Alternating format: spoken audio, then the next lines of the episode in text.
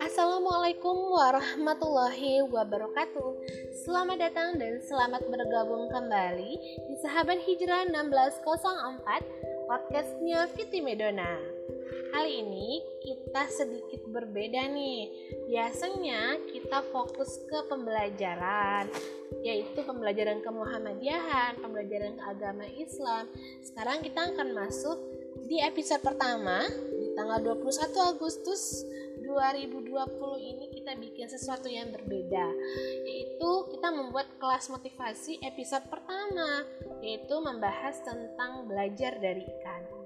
Oke, alam tak kambang jadi guru. Ini adalah filosofi yang sering kita dengar, apalagi yang berada di Sumatera Barat pasti akan tahu artinya apa. Alam tak kambang jadi guru. Allah menciptakan, menggelar alam ini dengan seindah mungkin itu supaya kita belajar dari alam. Apapun yang ada di alam ini adalah tempat kita belajar. Kemudian kita mengambil makna hikmah yang terdapat dan terkandung di dalamnya. Lalu kita masuk ke pembelajaran atau episode pertama ini, yaitu belajar dari ikan.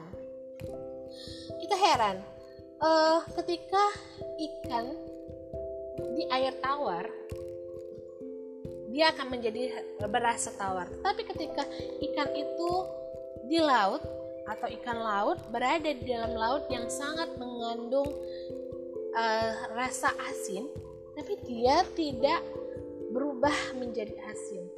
Apa sih filosofi yang terdapat dan terkandung di dalam ikan laut ini? Merenungkan tentang kemampuan ikan yang tidak asin, meski hidup dan minum dalam air laut yang asin, jika kita terapkan dalam kehidupan dan mengambil pelajaran moral daripadanya, seperti ini loh. 1. Jadilah seperti ikan yang teguh pendirian, tidak mudah berubah menjadi asin, berlumpur, dan penuh kotoran, walaupun ia hidup di tempat asin ataupun kotor. Yang kedua, jika ia tidak bisa mewarnai hidup orang lain dengan kebaikan, pelajaran yang patut kita contoh dari ikan laut adalah paling tidak kita tidak sampai dan kita jangan sampai terpengaruh oleh keburukan orang lain dan segala yang negatif, apalagi sampai memberikan pengaruh yang negatif kepada orang lain. Yang ketiga, beradaptasi dengan lingkungan bukan berarti kalah dan menyerah pada keadaan, sehingga menyebabkan kita kehilangan jati diri.